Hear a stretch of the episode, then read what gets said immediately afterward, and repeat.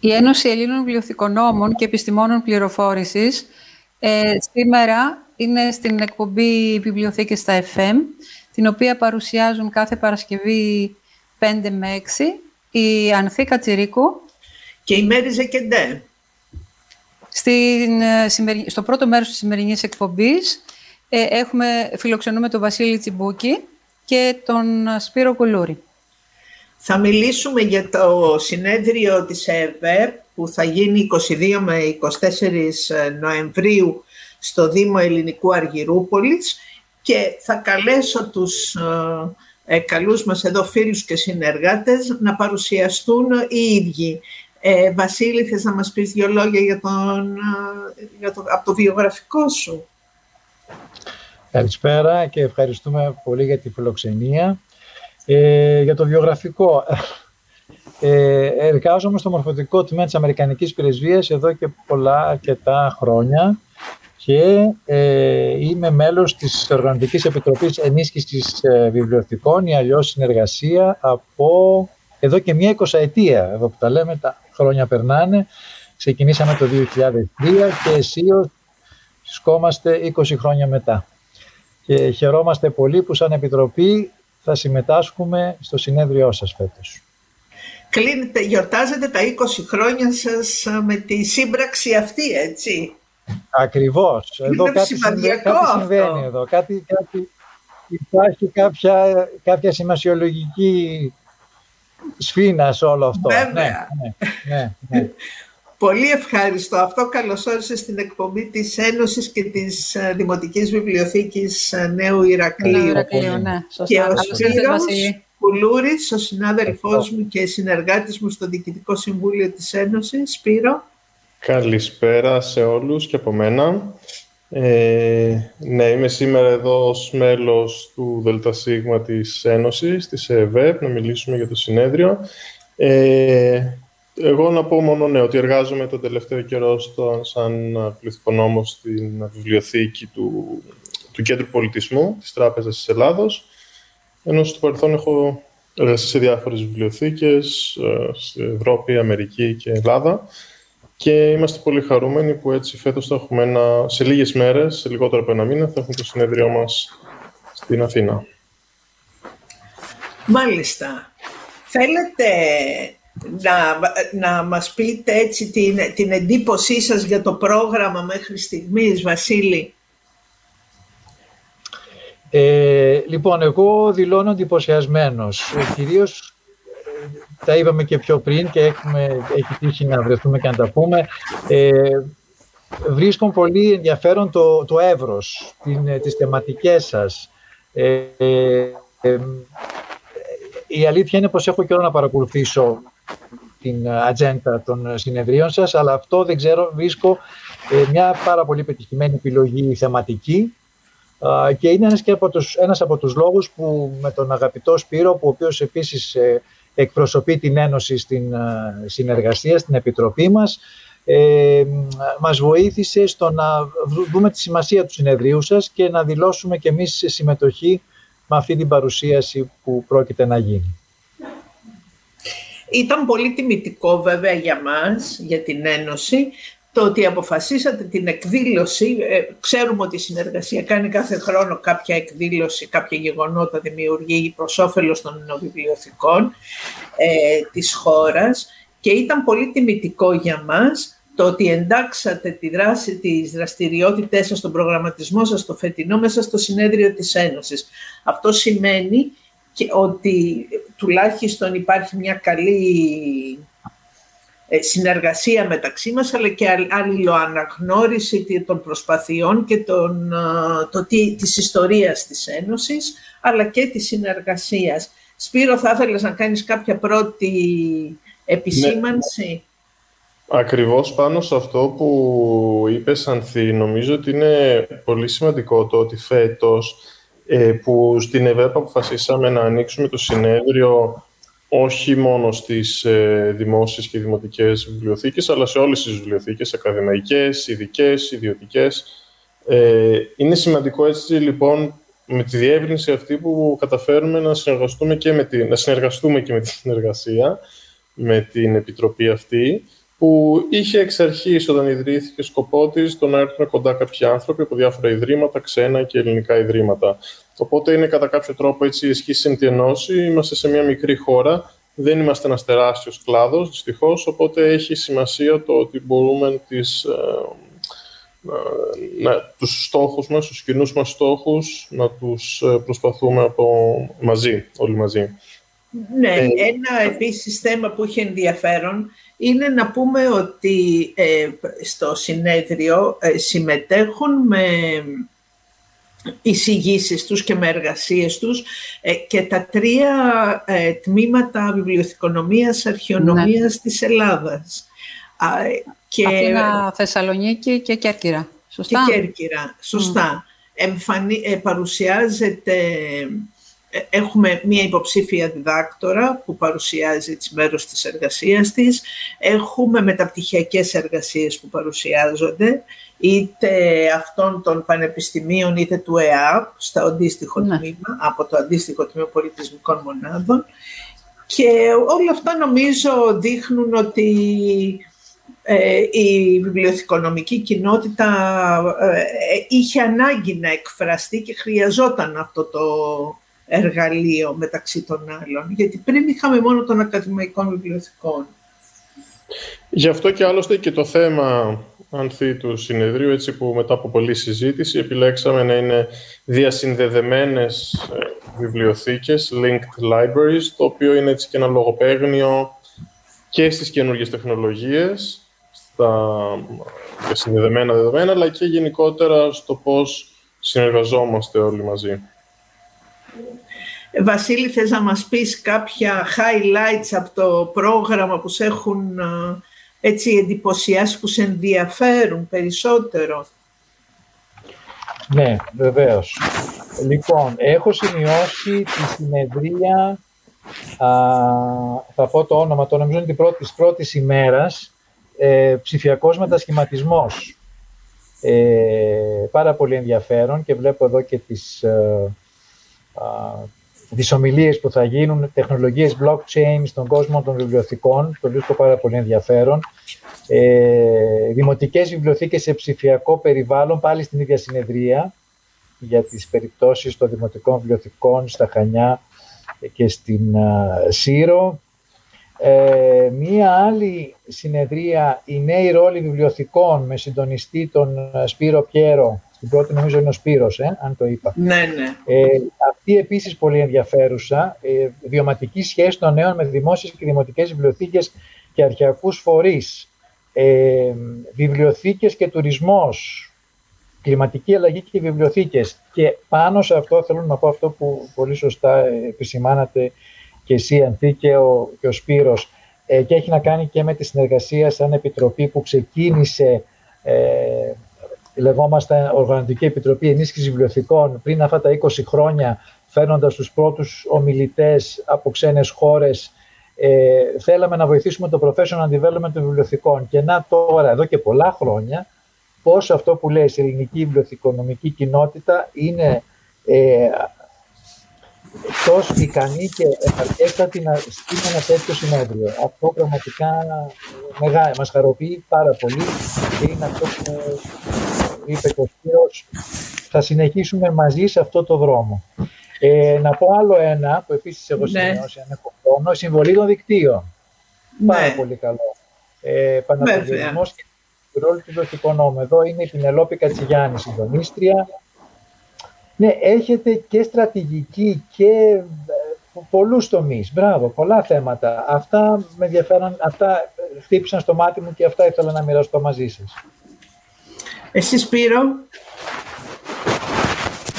Ε, και εμένα είναι πολλά αυτά που, ε, που έτσι τράβηξαν το ενδιαφέρον.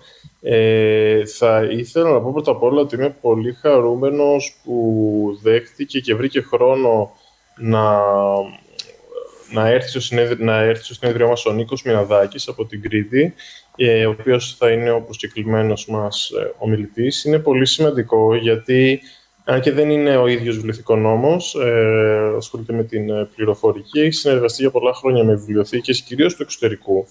Ε, η εταιρεία του συνεργάζεται με πολύ μεγάλα ιδρύματα, μουσεία, βιβλιοθήκες και αρχεία, δηλαδή από τα πολύ μεγάλα αμερικανικά πανεπιστήμια, Harvard, Yale, μεγάλα μουσεία, ερευνητικά κέντρα στην Ισπανία, στην Αγγλία. Λοιπόν, το γεγονός ότι βρήκε του χρόνου να μας μιλήσει για τις τεχνολογικές εξελίξεις και το πώς και μικρά ιδρύματα, ίσως μικρές βιβλιοθήκες με όχι μεγάλο budget μπορούν να κάνουν ε, πράγματα, είναι νομίζω πολύ σημαντικό και νομίζω θα είναι ε, πολύ ενδιαφέρον για όλους μας, για όλους τους συμμετέχοντες να, να τον ακούσουν. Ε, από εκεί και πέρα, ναι, και εμένα κάποιες ε, συνεδρίες, ας πούμε, μου τράβηξαν πιο πολύ το ενδιαφέρον. Σίγουρα, ό,τι αφορά ψηφιακό μετασχηματισμό, νομίζω πια είναι στην ε, καθημερινή μας ατζέντα και θα είναι χρήσιμο. Και από εκεί και πέρα με ενδιαφέρουν πολύ τα αρχεία εμένα προσωπικά, ε, οπότε θα ήθελα πολύ να ακούσω ε, αυτά που έχουν να μας πούν οι συνάδελφοι ε, για ψηφιακά αποθετήρια. Ακριβώς. Ε, είτε δημόσιων είτε ιδιωτικών. Αυτό ήθελα να ρωτήσω και εγώ για τα ψηφιακά αποθετήρια, ότι πρέπει σίγουρα είναι το μέλλον για όλους, όχι μόνο για τις βιβλιοθήκες αλλά και για τα αρχεία κυρίως, γιατί σίγουρα είναι κάτι που θα αξιοποιήσει όλον τον πλούτο που υπάρχει προκειμένου να είναι στη διάθεση όλων. Τι πιο, πιο δημοκρατικό, εδώ που τα λέμε. Ναι, βέβαια.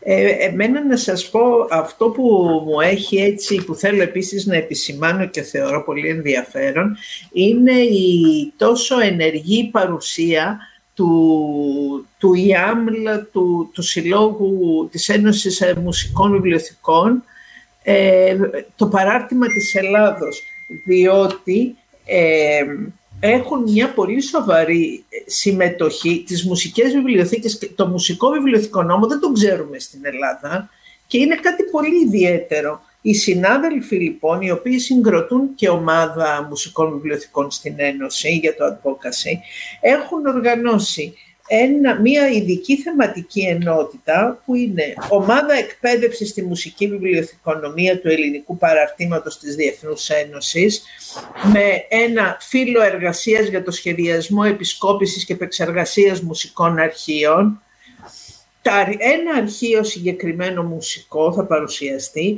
η ομάδα συνηγορίας, η, η συνηγορία χρειάζεται σε όλα τα είδη βιβλιοθηκών.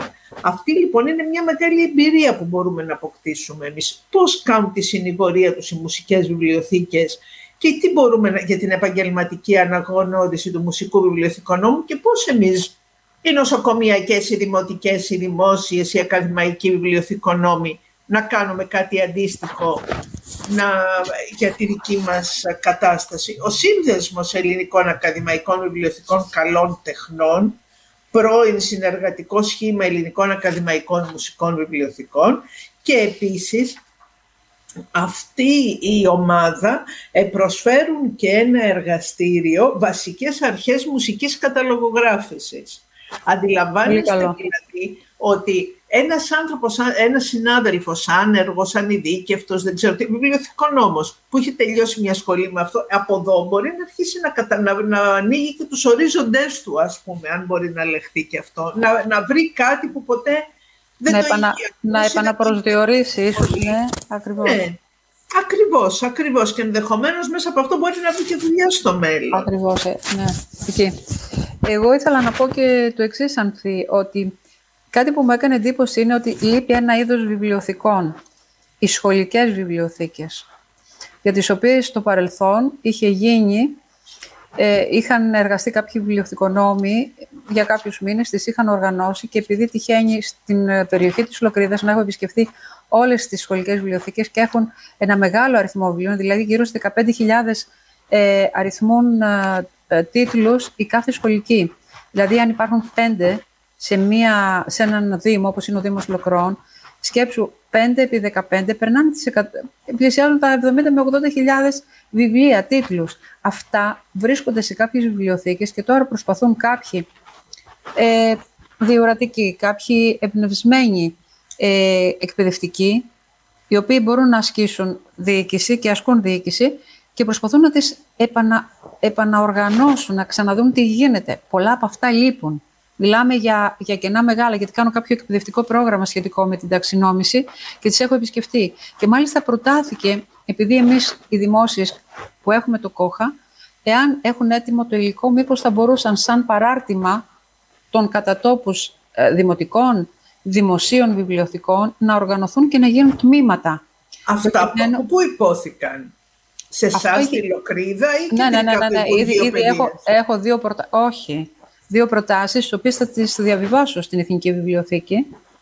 Ε, ακριβώς να δούμε τι μπορεί να γίνει και κατά πόσο μπορεί να, να, να αξιοποιηθεί όλα. Συμβουλίου. Το ξέρω. Έχει γίνει κουβέντα και παλιότερα. Αλλά δεν είδα τελικά ε, να το προσεγγίζουν ή τουλάχιστον να, να το ακούσουν. Αυτό. Όχι, η πρόταση που είχε συντάξει προς, το, προς την Υπουργό, το Γενικό Συμβούλιο, τα έλεγε όλα αυτά και μιλάγαμε για δίκτυα και περιφερειακά και τοπικά και οι σχολικές με τις δημόσιες και με τις δημοτικές κλπ. Όχι, αυτά έχουν υποβληθεί έχουν υποβληθεί. Συμφωνώ. Αν όμως το, υπάρχουν, το θέμα είναι να μην μένουν στα σιρτάρια. Εκεί είναι το ζητούμενο. Αυτό τώρα ξεπερνάει τις δικές μας δυνάμεις. Εννοείται, Αν όμως δεν για, υπάρχουν ναι, ναι, τέτοια ναι. πράγματα, να τα δούμε πιο συγκεκριμένα, αλλά δεν είναι της εκπομπής oh, αυτό. Το ξέρω, το ξέρω. Ε, Απλά να ξέρω επειδή...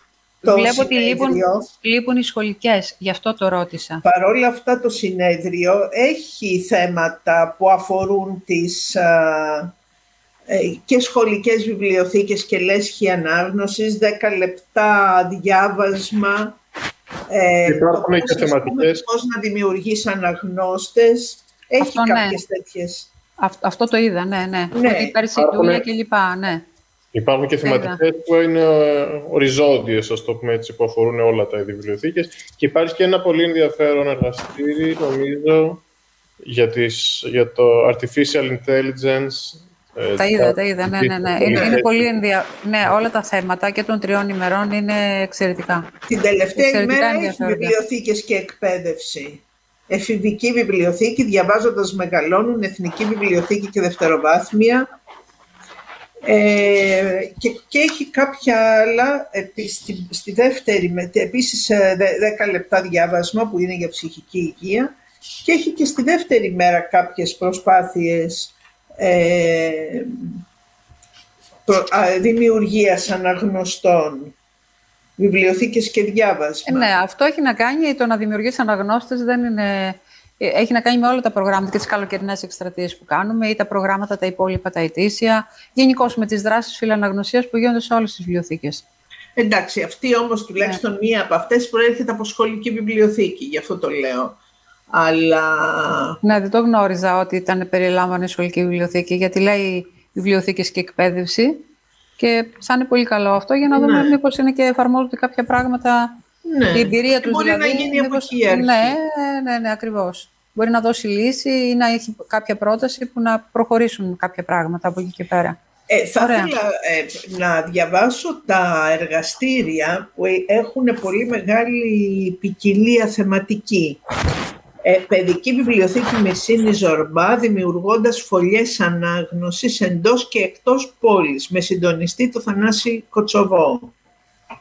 Τεχνητή νοημοσύνη και σχολικές βιβλιοθήκες, η χρήση του chat GTP, με συντονιστή το Γιάννη Κουμαντάκη. Είναι από σχολική βιβλιοθήκη ο συνάδελφος. Εργαστήρια καινοτομίας GLAM, σε βιβλιοθήκες, αρχεία και μουσεία. Τι και πώς, με συντονιστές Γεώργιος ε, Παπαϊωάννου είναι καθηγητής στο Ιόνιο, Αλεξία Ορφανού και Αριέτα Παπαϊωάννου είναι διευθύντρια της βιβλιοθήκης του, ε, του Πανεπιστημίου Ιωαννίνων. Ναι, ναι. Επίσης, έρευνες Χριστών στις βιβλιοθήκες με συντονίστες Ασπασία Τόγια και Αφροδίτη Μάλιαρη. Και αυτό είναι πολύ σημαντικό, γιατί νομίζουμε ότι ξέρουμε ναι, να κάνουμε έρευνες, αλλά στην πραγματικότητα δεν παίρνουμε σοβαρά πορίσματα. Και το τελευταίο, προτελευταίο, συντονιστές, με συντονιστές στην Αρσινό Ιαννίδου και Άρη Μπασμαδέλη, βασικές αρχές μουσικής καταλογογράφησης. Και τέλος, η Άρτεμις Χαλεπλίογλου, ε, καθηγήτρια στο ΠΑΔΑ, ο ρόλος των βιβλιοθηκονόμων στη συστηματική ανασκόπηση, κατευθυντήριες οδηγίες και εξελίξεις. Είδατε πόσο διαφορετικά θέματα. θεματικές, ναι. ενδιαφέρουν όλο τον κόσμο. Δηλαδή, ό,τι θέλει ο καθένας βρίσκει. Το επισημαίνεις πολύ καλά, ε, Ανθή. Είναι πολύ, πολύ χρήσιμα και τα βλέπω ότι είναι στις δύο μέρες νομίζω. Είναι και στις τρεις. Ναι. Νομίζω. Τα εργαστήρια είναι δύο μέρες. Υπάρχει περίπτωση να... Αυτό είναι το τελικό πρόγραμμα. Συγγνώμη, Βασίλη, που σε διάκοψα. Ε, όχι ακόμα. Όχι. Άρα υπάρχει περίπτωση να προσθεθούν και κάποια άλλα εργαστήρια. Ναι, ναι. Εργαστήρια δεν ξέρω, αλλά πάντως εισηγήσει ακόμα ε, υπάρχει πιθανότητα να προσθεθούν. Μάλιστα. Ε, θα μπορούσα και εγώ να σας ε, να πω για τη συνεργασία και την συμμετοχή μας, την παρουσίαση, δύο λόγια. Βέβαια, βέβαια. Λοιπόν, εμείς ε, συμμετέχουμε στη θεματική συνέργειες ε, διεπιστημονικότητα και δίκτυα. Θα έχουμε τέσσερα μέλη της Επιτροπής που θα αναφερθούμε σε προγράμματα ε, τέτοιας φύσης. Ε, η παρουσίαση επίσης θα περιλαμβάνει και μια αποτίμηση του έργου της Επιτροπής μας και των, και των μεθόδων, των πρακτικών που έχει ακολουθήσει μέχρι σήμερα. Πιο συγκεκριμένα, θα έχουμε την παρουσίαση, θα παρουσιαστεί η σύσταση και η δραστηριότητα του ελληνικού παρατήματος της Διεθνούς Οργάνωσης Μουσικών Βιβλιοθηκών, αναφέρθηκε σε, αν πει και εσείς αυτό, από τη σύστασή του το 2017 μέχρι σήμερα. Ε, θα έχουμε μια παρουσίαση για το δίκτυο συνεργειών της Βιβλιοθήκης της Βουλής, με τοπικά μουσεία, βιβλιοθήκες, ε, πολιτιστικούς φορείς περιφέρειας, ε, τις δράσεις και τις συνεργασίες της Βιβλιοθήκης του Goethe Institute, Αθέν, με φορείς από την κοινωνία των πολιτών, κατά κύριο λόγο από το χώρο των βιβλιοθηκών, το μέσο ενημέρωσης και της πληροφόρησης. Ε, τα θέματα αυτά βεβαίως είναι και αυτά ποικίλα, κυμαίνονται από τεχνική τεχνητή νοημοσύνη ως την προώθηση της ανάγνωσης μέχρι την πολιτιστική μας κληρονομιά. Και τέλος θα παρουσιαστεί το πρόγραμμα Αμερικανικές Γωνιές, μια συνεργασία του μορφωτικού τμήματος της Αμερικανικής Πρεσβείας με βιβλιοθήκες και εκπαιδευτικούς οργανισμούς. Ε, απλώς επιτροχάδι να πω ότι η βιβλιοθήκη του Γκέτε, το, το Ινστιτούτο Θερβάντες, η Βιβλιοθήκη των Βορείων Χωρών, η Βιβλιοθήκη της Βουλής, η Ένωση φυσικά ε, των Ελλήνων Βιβλιοθηκονόμων, η Μουσική Βιβλιοθήκη της Λίλιαν Βουδούρη, ο Οργανισμός Διαβάζοντας Μεγαλώνο, η Δημοτική Βιβλιοθήκη Νέας Φιλαδέλφειας Νέας Χαλκιδόνας, το, η Βιβλιοθήκη του Δήματος Ευγενίδου και το Μορφωτικό Τμήμα της Αμερικανικής Πρεσβείας. Αυτή είναι η συνεργασία και θα είμαστε κοντά σας στις 23 Νοέμβρη να τα πούμε από κοντά. Πολύ ευχάριστο αυτό. Ευχαριστούμε πάρα πολύ για όλη αυτή τη συνεργασία, την αγαστή συνεργασία που έχουμε και θα την βαθύνουμε και θα την ευρύνουμε στο μέλλον. Εμείς πάντως είμαστε πολύ ανοιχτοί σε αυτό. Σας ευχαριστούμε. Ε, Καλή συνέχεια. Αν, αν, έχουμε ένα λεπτό, απλά Ναι. να παροτρύνουμε έτσι, όσους συναδέλφους δεν το έχουν κάνει ακόμα, να γραφτούν. Ε, Είμαστε μόλις, έχουμε λιγότερο από ένα μήνα για, το, για την αρχή του συνεδρίου, είμαστε 25 μέρες σήμερα. Οπότε ελπίζουμε να τα πούμε με όλους από κοντά στην Αργυρούπολη. Μα Έχουμε ένα πολύ ωραίο χώρο που μας μας φιλοξενήσει ο Δήμος Αργυρούπολης του Ελληνικού σε ένα πολύ ωραίο αμφιθέατρο με ένα όμορφο φουαγέ ε, και έναν όμορφο εξωτερικό χώρο που θα έχουμε και τη δυνατότητα να συζητήσουμε μεταξύ μας και να ανταλλάξουμε απόψεις ξέχωρα από τις ε, διάφορες παρουσιάσεις, ηγήσεις και εργαστήρια. Έτσι, να έχουμε την ευκαιρία να ξαναειδωθούμε ή να γνωριστούμε με όσους δεν ε, έχουμε ήδη γνωριστεί. Επίσης να πούμε ότι τα εργαστήρια θα λάβουν χώρα στη- στο χώρο της βιβλιοθήκης, η οποία συμμετέχει στη διοργάνωση με πολύ χαρά. Είναι λίγοι βέβαια οι συνάδελφοι όπως παντού, αλλά έχουν το μεράκι και την αγάπη ε, και τα εργαστήρια θα γίνουν μέσα στη βιβλιοθήκη. Οπότε λα- ε, ουσιαστικά ε, συμμετέχει και η βιβλιοθήκη με έναν πολύ ενεργό ρόλο σε αυτή την α, εκδήλωση, σε αυτή την προσπάθεια. Και αυτό είναι θετικό. Να σας ευχαριστήσουμε. Εμείς τώρα θα περάσουμε σε ένα διάλειμμα και Ευχαριστούμε. επανερχόμαστε στο δεύτερο μέρος της εκπομπής. Ναι. Βιβλιοθήκες στα FM, αγαπητοί συνάδελφοι και φίλοι, ε, μία εκπομπή ε, για 15η χρονιά ε, από τις Ένωσης Ελλήνων Βιβλιοθηκονόμων και Επιστημόνων Πληροφόρησης και της ε, Δημοτικής Βιβλιοθήκης του Δήμου Ηρακλείου Αττικής στο φιλόξενο χώρο του Δημοτικού Ραδιοφώνου Επικοινωνία 94 FM Ε, στον ήχο ο, μας βοηθάει ο κύριος Γιώργος και τον ευχαριστούμε πολύ. Έχουμε προσκαλεσμένο τη χαρά να, να συνομιλούμε με τον κύριο Πάνο Νιαβή με αφορμή την έκδοση, την, την βιβλιοπαρουσίαση του βιβλίου του. Δέκα πόντους, πει, μαύρο χιόνι. Που θα μας πει ο ίδιος. Πρώτα όμως να δώσουμε μερικά βιογραφικά για τον κύριο Νιαβή. Ο Πάνος Νιαβής γεννήθηκε το 1956 και μεγάλωσε στο Μάραθο Ευρυτανίας, κάτω από τις κορυφές των αγράφων και πάνω από τα νερά των ανήσυχων ποταμών, αυτού του πολυσύνθετου τόπου, ο οποίος πέρα από τις άπειρες δυσκολίες που υποχρέωνε τους ανθρώπους για να επιβιώσουν, διαμόρφωσε και τους σκληρούς χαρακτήρες μιας ιδιότυπης ηθαγένειας. Με υπόβαθρο την ελευθερία του κλειστού κόσμου των βουνών τους, οι αγραφιώτες δοκιμάστηκαν σε ιδιαίτερα αντίξωες συνθήκες και έμειναν διαχρονικά παραδείγματα αντοχής και προσαρμοστικότητας στους όρους που θέτει η ανάγκη της επιβίωσης. Από εκείνο τον κόσμο που έχει σχεδόν σβήσει, ο Πάνος Νιαβής διάλεξε ένα πρόσωπο για να δημιουργήσει ένα μυθιστόρημα. Τη Δασιά. Μια γυναίκα σαν γέφυρα Θαρείς που πάνω της πέρασαν όλοι οι άνθρωποι που έγραψαν άλλος ολόκληρες σελίδες και άλλος λίγες αράδες στην ιστορία του τόπου μέσα στις προηγούμενες δεκαετίες. Η Δασιά, μύθος και πραγματικότητα μαζί, πρωταγωνιστεί στο βίο και την πορεία μιας απομονωμένης κοινότητας, στην οποία κυοφορούνται βουβά όλα τα πάθη και σαν έρθει η ώρα βγαίνουν σαν δαίμονες και την σκορπίζουν στους τέσσερις ανέμους των καινούριων εποχών. Άλλοι χάθηκαν άδικα. Άλλοι πήγαιναν γυρεύοντας και έφαγαν το κεφάλι τους. Λίγοι, λίγοι λαγάρισαν και είναι στο τέλος της ταραγμένης δεκαετίας 1940-1950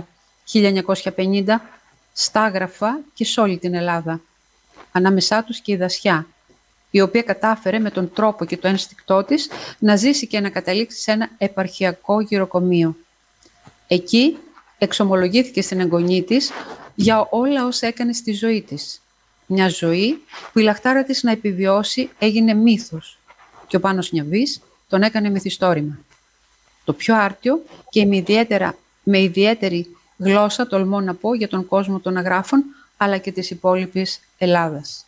Το μυθιστόρημα του Πάνου Νιαβή παρουσιάζεται σήμερα με τίτλο «10 πόντους μαύρο χιόνι, εκδόσεις αρμός».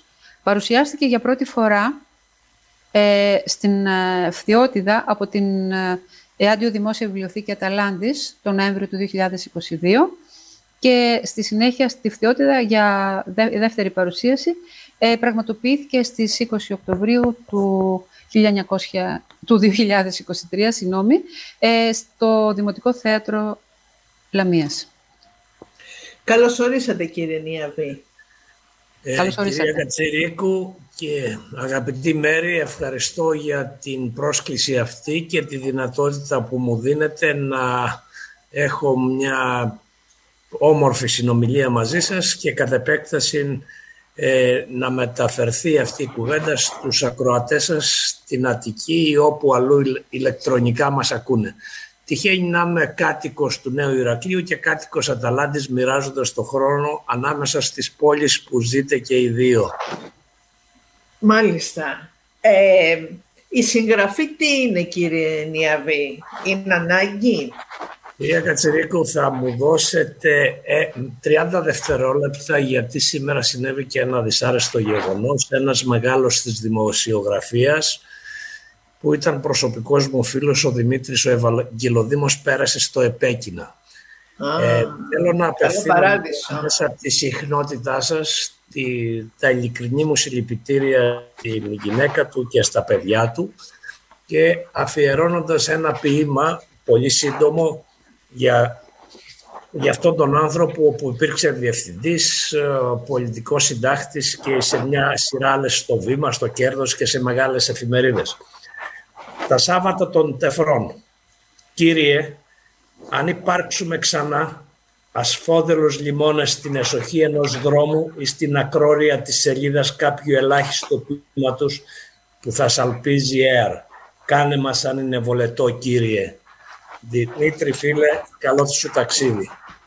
Καλό παράδεισο. Καλό παράδεισο. Και από μας ε, συλληπιτήρια στην οικογένεια. Ναι, ναι. Ε, τώρα σχετικά με το ερώτημα που μου θέσατε, ε, θα ήθελα να πω ότι είμαι ένας άνθρωπος που νιώθω ότι κατάγομαι από την πιο βαθιά σιωπή της ιστορίας. Η σιωπή για μένα πολλές φορές ε, είναι προστασία αλλά και καταφυγή. Και όταν δεν μπορώ σαν το χώμα να κρατήσω τη δύναμη του νερού που βράζει μέσα μου, τότε αυτές οι οδύνες γίνεται λόγος. Τότε αφήνομαι στις επώδυνες ρογμές, στις επώδυνες ρογμές μου να αναβλήσουν από μέσα στίχοι, ιστορίες, αφηγήσεις και παρακαταθήκες αγαπημένων νεκρών για να μπουν στο χαρτί με οποιαδήποτε μορφή είναι αυτή, είτε ε, στην ποιητική φόρμα, είτε στην ε, ε, πεζογραφία. Ε, θα ήθελα να ρωτήσω, η, η ηρωίδα του βιβλίου είναι μύθος ή πραγματικότητα ή και τα δύο στοιχεία μαζί; Ε, όπως είπες και στο ε, σύντομο βιογραφικό μου που ε, διάβασες αγαπητή Μέρη, ε, εγώ γεννήθηκα στα δίσεκτα χρόνια στα βουνά των Αγράφων και εκεί ο τόπος, ειδικά ο τόπος μου, ποτίστηκε από άδικο αίμα το ενός εμφυλίου, ενός αχρίαστου εμφυλίου και μετά οι άνθρωποι σιωπήσαν.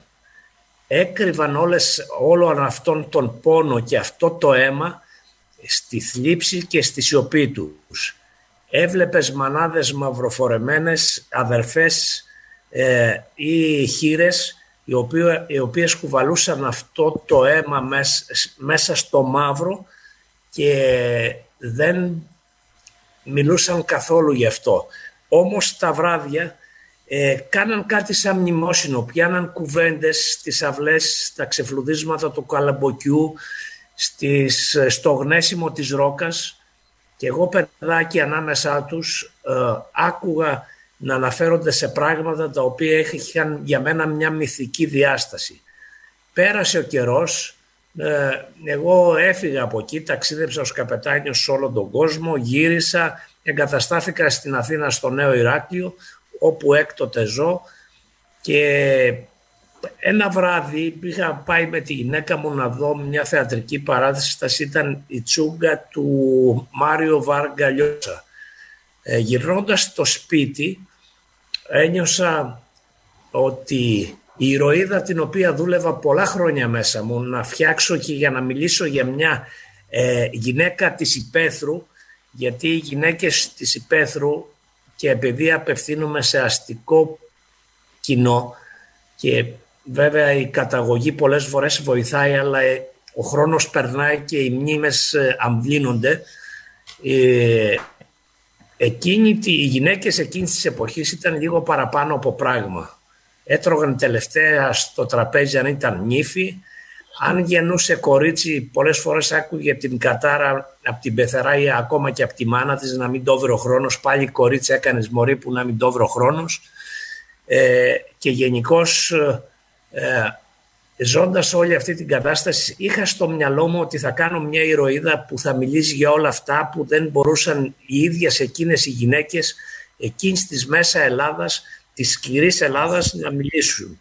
Και γυρνώντας από την παράσταση της, με την καριοφιλιά Καραμπέτη θυμήθηκα το ποίημα της Αχμάτοβα ε, που στέκεται στη σταλινική εποχή σε μια ουρά και τη ρωτάει, τη γυρνάει και την αναγνωρίζει μια γυναίκα στην ουρά που, του συσιτίου και της λέει αυτά που ζούμε να τα θα μπορέσεις κάποτε να τα περιγράψεις. Και η Αχμάτοβα της είπε ναι θα τα, θα τα περιγράψω. Ε, με τον ίδιο τρόπο ε, βλέποντας την παράσταση του, της Καριοφιλιά Καραμπέτη ήρθε στο νου μου ακριβώς αυτή η ιστορία και υποσχέθηκα στη Δασιά που είναι συμπίλημα και όλκιμο ε, δημιούργημα και ε, σφυριλατημένο μετάλλευμα μιας σειράς ανθρώπων ότι πρέπει να μιλήσω και να μιλήσω σκληρά. Έγραψα λοιπόν μια ιστορία που περιέχει τις ζωές εκατοντάδων ανθρώπων, γυναικών, οι οποίες μορφοποιήθηκαν στο πρόσωπο της κεντρικής του ηρωίδας. Και γιατί τη βάζετε να απολογηθείς στο Θεό; Ε, οι άνθρωποι φτάνοντας, ε, κυρία Κατσιρίκου, στο τέλος του βίου μας, ε, ανάλογα με την ε, επιλογή μας να είμαστε ένθεοι ή άθεοι, έχουμε δύο επιλογές. Μεν ένθεοι απολογούνται στον Θεό, γιατί πλησιάζει το τέλος του βίου και το επέκεινα είναι, είναι άγνωστο και σκοτεινό. Είναι ένα μυστήριο ο θάνατος το οποίο παραμένει παρόλο που είμαστε το μόνο ζώο που έχουμε επίγνωση της θνητότητάς μας παραμένει όμως ένα βαθύ μυστήριο. Έτσι λοιπόν πήρα ε, σαν όχημα την αφήση και την απολογία στο Θεό να πει πράγματα που πιθανά δεν θα τα έλεγε αλλιώς παρά μόνο, μόνο με την έννοια της εξομολόγησης που εκεί δεν κρύβουμε πράγματα αλλά ένας άνθρωπος που πιστεύει στο Θεό πάει στον, στον πνευματικό του ή γιατί είναι πολυφορεμένος ο όρος και έχει αλλοιωθεί στις μέρες μας πάει στον, ε, στον κατάλληλο εκπρόσωπο του Θεού στη γη που είναι ένας ιεράς που έχει τη δυνατότητα να εξομολογεί και εξομολογείται. Ε, με τον ίδιο τρόπο λοιπόν η Δασιά είναι σε ένα γυροκομείο και εξομολογείται στο Θεό α, για να απολογηθεί για τα κρίματα, τα νομίματα και, τις, ε, ε, και τα εγκλήματα που διέπραξε στην πολυτάραχη ζωή της. Γιατί η Δασιά ήταν ταυτόχρονα και θήτης και θύμα σε αυτή την ιστορία. Ναι, είναι η δίνη που μας παίρνει όταν βρισκόμαστε σε αυτές τις καταστάσεις. Ακριβώς. Και αυτή είναι η πραγματικότητα, ακόμα και αν το, ε, το πρόσωπο είναι αποτέλεσμα μυθοπλασίας, ε, τα γεγονότα είναι πραγματικά και οδηγούν ε, εκεί που οδηγούν, ας πούμε, και που τα ζούμε και στην καθημερινότητά μας. Θήτης ή θύμα η ηρωίδα πάνω; Και ε, ποιοι οι παράγοντες που είναι θήτης ή θύμα ή και τα δύο; Ε, όπως είπα πριν λίγο, ίσως ε, αγαπητή Μέρη πρόλαβα το ερώτημά σου. Ναι. Ε, είπα ότι δεν, ε, σε αυτή τη ζωή δεν υπάρχουν άνθρωποι που να είναι θήτης ή θύμα. όλοι έχουμε ένα ποσοστό γιατί οι άνθρωποι δεν είναι απλώς καλοί ή κακοί, είμαστε και καλοί και κακοί, το μείγμα αλλάζει και δημιουργεί την ισορροπία, την αρμονία ή φέρνει την καταστροφή ε, ή είσαι καλός καγαθός κατά την, ε, όχι την αρχαία εκδοχή, αλλά είσαι πολύ καλός και όλοι λένε ότι αυτός είναι καλούλης.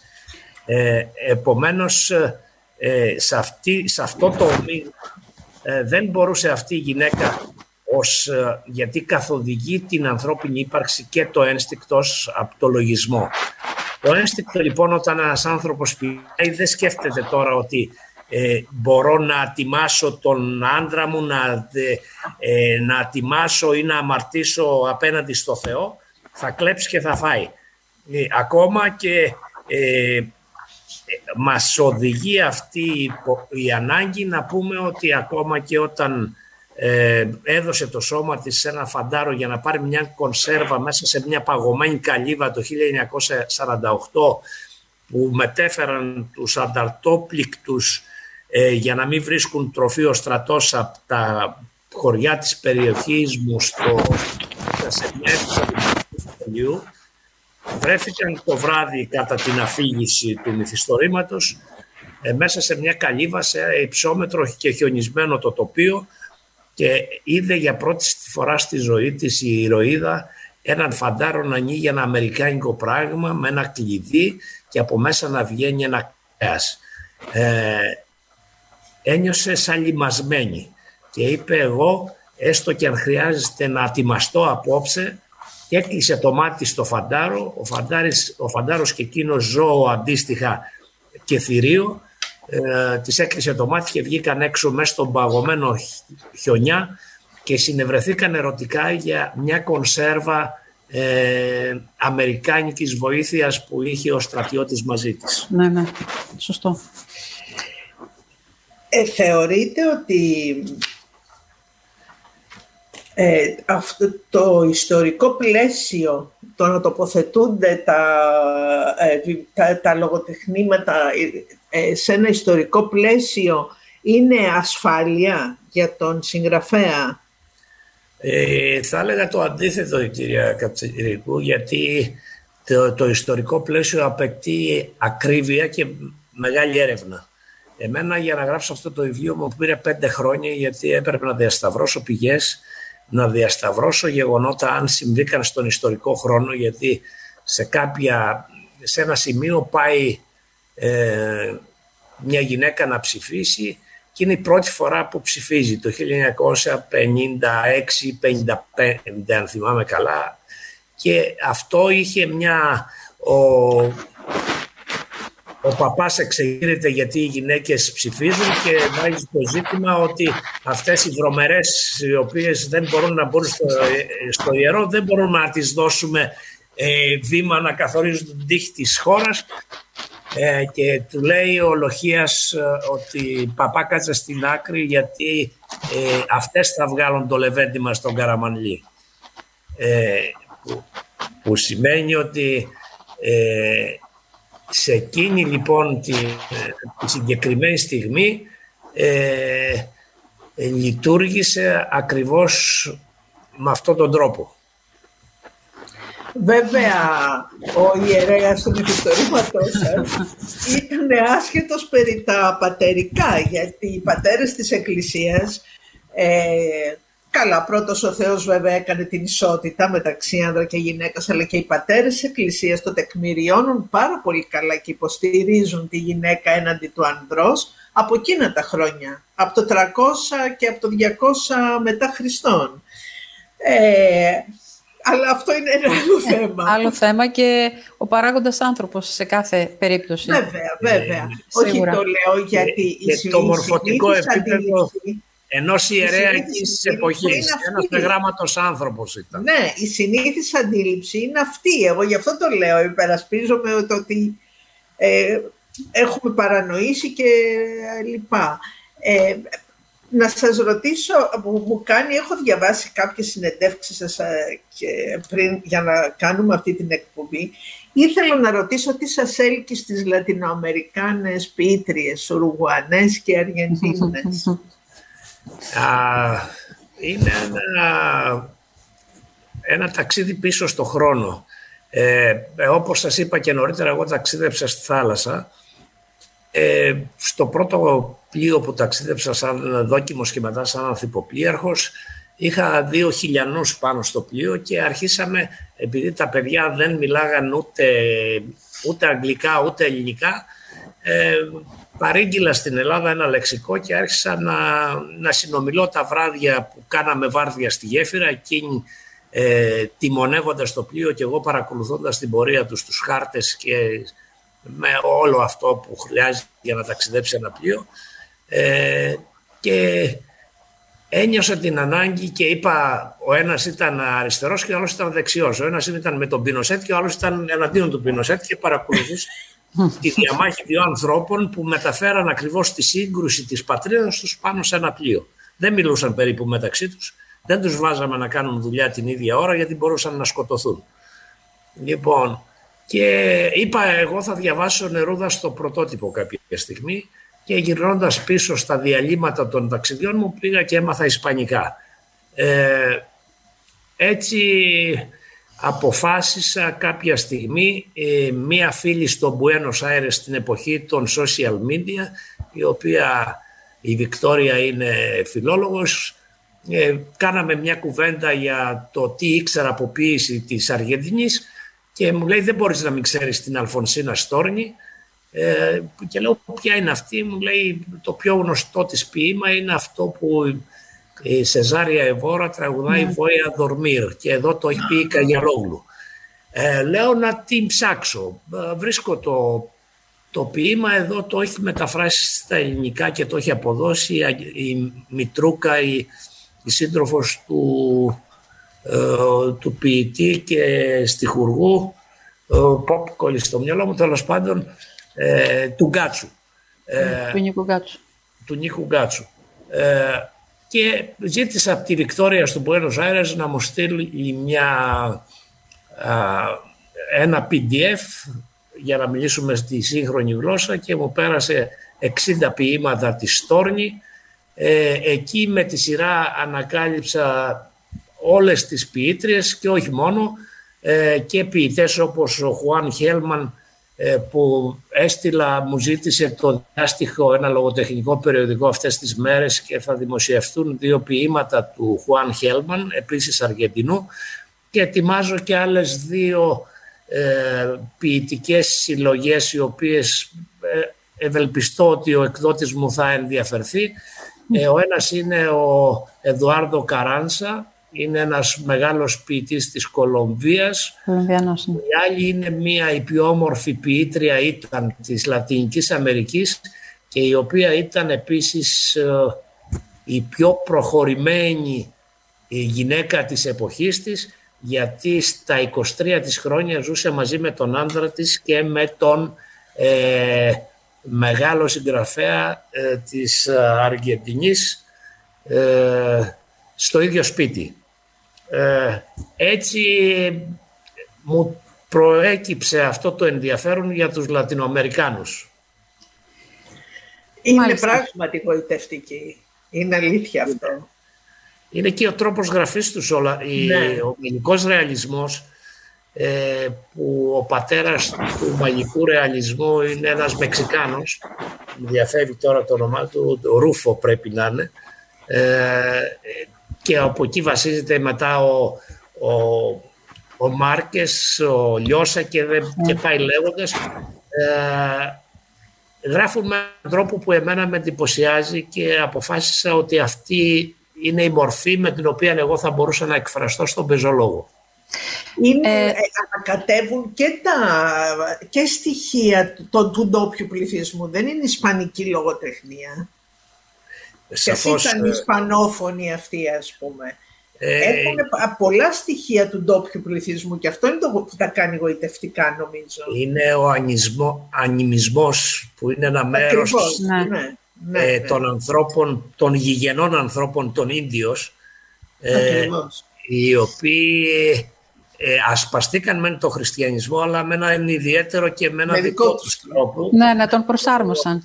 Ναι. Στα δικά τους Εγώ για να γυρίσουμε λίγο στο βιβλίο για το οποίο μιλάμε σήμερα και είναι, προ, είμαι προσκεκλημένος και σας ευχαριστώ γι' αυτό, το 10 πόντους μαύρο χιόνι, επέλεξα την κεντρική μου ηρωίδα ε, να έχει κάποιες στιγμές που ονειροβατεί ή κάποιες φορές που ονειρεύεται. Έτσι ε, δεν ξέρουμε αν αυτά που λέει ε, τα έζησε, τα βίωσε ή απλώς ε, τα ονειρεύτηκε. Ε, τα ονειρεύτηκε ή τα έβαλε ο συγγραφέας στο, ναι, στο στόμα της να τα αφηγηθεί. Ναι, ναι, ναι. Μάλιστα. Εγώ θα ρωτήσω το εξής. Ε, ο, ο τίτλος του μυθιστορήματος, θα, ήθελα, θα θέλαμε μάλλον να ακούσουμε το συμβολισμό του και τον αποσυμβολισμό του. Δέκα πόντους, μαύρο χιόνι. Μαύρο χιόνι, αντίθεση. Και δέκα ε, πόντους. Ε, την άκουσα την αιτιολογία εγώ, αλλά θα ήθελα να την ακούσουμε και από σένα, αγαπητέ Πάνο. Ε, να την ακούσουν οι ακροατές βασικά. Και οι Ανθοί, που δεν ήταν στην...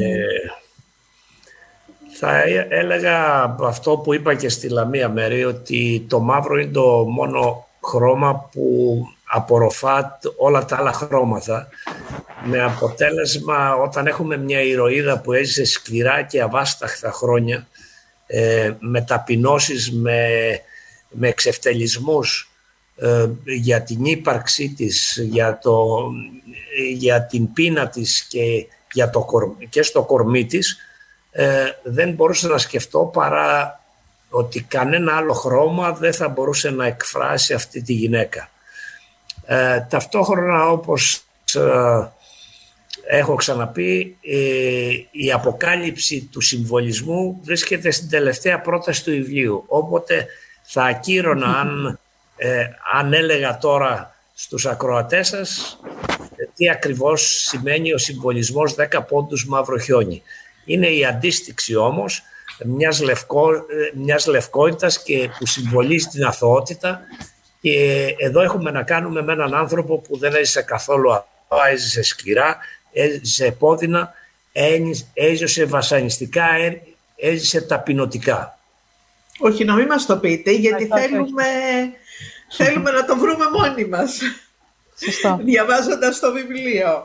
Γιατί είναι πάρα πολύ ενδιαφέροντα όλα αυτά και πραγματικά ε, μας έχετε και συγκινήσει και εξάψει το ενδιαφέρον ε, για, για να το διαβάσουμε και να εντρυφήσουμε σε αυτό. Έρχονται και Χριστούγεννα που θα έχουμε διακοπές, που θα έχουμε χρόνο και θα μπορούμε να αφοσιωθούμε στο Είναι βιβλίο. και ένας πολύ καλός τρόπος αυτό που είπες τώρα, να κάνουμε και δώρα βιβλία τα Χριστούγεννα, να αλλάξουμε λίγο, να μην έχουμε Ασφαλώς. συνέχεια τα κουτιά με τους χιόγκους και όλα αυτά. Και Ασφαλώς. το 10 πόντους μαύρο χιόνι είναι ένα εξαιρετικά ενδιαφέρον βιβλίο. Εγώ τουλάχιστον που το έχω διαβάσει τρεις φορές, το συστήνω ανεπιφύλακτα. Μάλιστα. Έχετε, αν έχετε κάτι να προσθέσετε πριν κλείσουμε. Ε, εγώ ευχαριστώ, ε, ήθελα καταρχήν ε, ως επίλογο μάλλον να σας ευχαριστήσω για αυτή την ευκαιρία που μου δώσατε. Ε, ε, είναι τιμή για το ραδιόφωνο του τόπου και του Δήμου που ζω στην Αθήνα να μου δίνει την ευκαιρία και εύχομαι και ελπίζω επειδή ένας πολιτικός σύλλογος δραστήριος που παρουσίασε και την ε, τελευταία μου ποιητική συλλογή την τριγωνομετρία των παθών στο Πολύκεντρο το 19 ε, και έχουμε κουβεντιάσει με τον Γιώργο που είναι πρόεδρος του πολιτικό, πολιτιστικό σύλλογο ότι μέσα στο χειμώνα θα γίνει μια παρουσίαση στο Νέο Ηράκλειο και ελπίζω να σας γνωρίσω από κοντά κυρία ε, Θα χαρούμε πολύ να έρθουμε, είστε ασφαλώς. πολύ κεντρό και να είστε και να σας ενθουσιάσει το βιβλίο και να είστε από αυτούς που θα είναι στο βήμα για να το παρουσιάσουν στους συμπολίτες μας στο Νέο Ηράκλειο. Ευχαριστούμε πολύ. Πολύ ωραία. Ευχαριστούμε πάρα πολύ. Ε, να ρωτήσω κάτι, προλαβαίνουμε, Ανθή, ακόμη; Ε, Έχουμε το- μία ανακοίνωση Α, συγγνώμη, ωραία. της Ένωσης. Ναι. Ναι, αλλιώς, ασφαλώς. Τι; Όχι, ήθελα απλά να ρωτήσω ότι ε, θα υπάρξει συνέχεια στη συγγραφή αυτού του βιβλίου; Ε, ή ολοκληρώθηκε εκεί Ε, και όχι, τελείωσε; Γιατί έχουν Είναι αφήνει τριλογία. πολλά... Α, είναι ωραία. τριλογία. Ευχαριστώ. Α, Ε, ωραία. γράφεται, ήδη, γράφεται ήδη το δεύτερο μέρη. Και Ωραία, ωραία. Πολύ ωραία. Ευχαριστούμε. Επομένως, εδώ θα είμαστε σε λίγο καιρό πάλι. Ε, δε- δε- καλά να είμαστε σε τρία-τέσσερα χρόνια. Α, ευχαριστούμε Τόσο πα- πολύ πάντως. Ευχαριστούμε πάρα πολύ για την... Εγώ σας ευχαριστώ πολύ κυρία. Ε, ευχαριστούμε, ευχαριστούμε. Και πριν κλείσουμε την εκπομπή, έχουμε μία ανακοίνωση. Η Ένωση, μέσα από την Επιτροπή Διαβίου Μάθησης, έχει αναπτύξει μία πρωτοβουλία μετάφρασης κατευθυντήριων οδηγιών και προτύπων που αφορούν το επάγγελμά μας. Στο νέο site της Ένωσης, στην ενότητα της Επιτροπής Διαβίου Μάθησης, ε, μέσα από τις δραστηριότητες ε, υπάρχουν δύο τεκμήρια. Το πρότυπο μετάφρασης σε ΕΒΕΠ και οδηγίες χρήσης προτύπου ε, ΕΒΕΠ. Αυτό λοιπόν είναι κατευθυντήριες οδηγίες που μπορεί κάποιος να ακολουθήσει για να, δημιουργεί, να, φτιά, να μεταφράσει κάποια κείμενα. Ήδη έχουμε δύο ολοκληρωμένες μεταφράσεις στις δημοσιεύσεις στο site μας. Πρόκειται για τις οδηγίες για υπηρεσίες βιβλιοθηκών και πληροφόρησης σε ενήλικες μεγαλύτερης ηλικίας της American Library Association και τις κατευθυντήριες οδηγίες για τη δημόσια πρόσβαση στο δίκτυο στις βιβλιοθήκες της ΣΥΦΛΑ. Όλες οι μεταφράσεις για να γίνουν πρώτα έχουμε πάρει άδεια από τους οργανισμούς και ε, α, υπάρχουν κάποιες α, άλλες προσπάθειες που βρίσκονται σε εξέλιξη. Εδώ να πούμε ότι και η Επιτροπή Βιβλιοθηκών Υγείας έχει δημιουργήσει τη δική της ομάδα μεταφράσεων και ετοιμάζει τα δικά της πρότυπα στην ελληνική. Τις μεταφράσεις ασφαλώς τις υπογράφουν οι συνάδελφοι που τις έχουν κάνει, οπότε είναι και ένας εμπλουτισμός για τα βιογραφικά τους. Και ε, οι, οι υπόλοιποι συνάδελφοι που δεν έχουν την, την ίδια ευχέρεια στη γλώσσα μπορούν να έχουν κάποια εργαλεία διεθνή ε, για, τη, για τη δουλειά τους να διευκολύνονται και να καθοδηγούνται. Όσοι λοιπόν συνάδελφοι ενδιαφέρονται, παρακαλώ να επικοινωνήσουν μαζί μας στο email της Ένωσης για να μπορέσουμε να διευρύνουμε αυτή τη δραστηριότητα. Ε, μπορείτε να προτείνετε και ε, κατευθυντήριες οδηγίες που σας αφορούν, που σας ενδιαφέρουν. Το καθένας διαλέγει αυτό που θέλει να διαβάσει, που να ακολουθήσει, που θα τον ωφελήσει και τον ίδιο. Και είμαστε ανοιχτοί συνάδελφοι. Ε, εδώ τελειώσαμε για σήμερα. Ευχαριστούμε τους καλεσμένους μας, ε, τον κύριο Γιώργο τον ηχολήπτη μας που μας υποστηρίζει. Καλή σας νύχτα συνάδελφοι. Την άλλη Παρασκευή πάλι εδώ. Καλή σας νύχτα.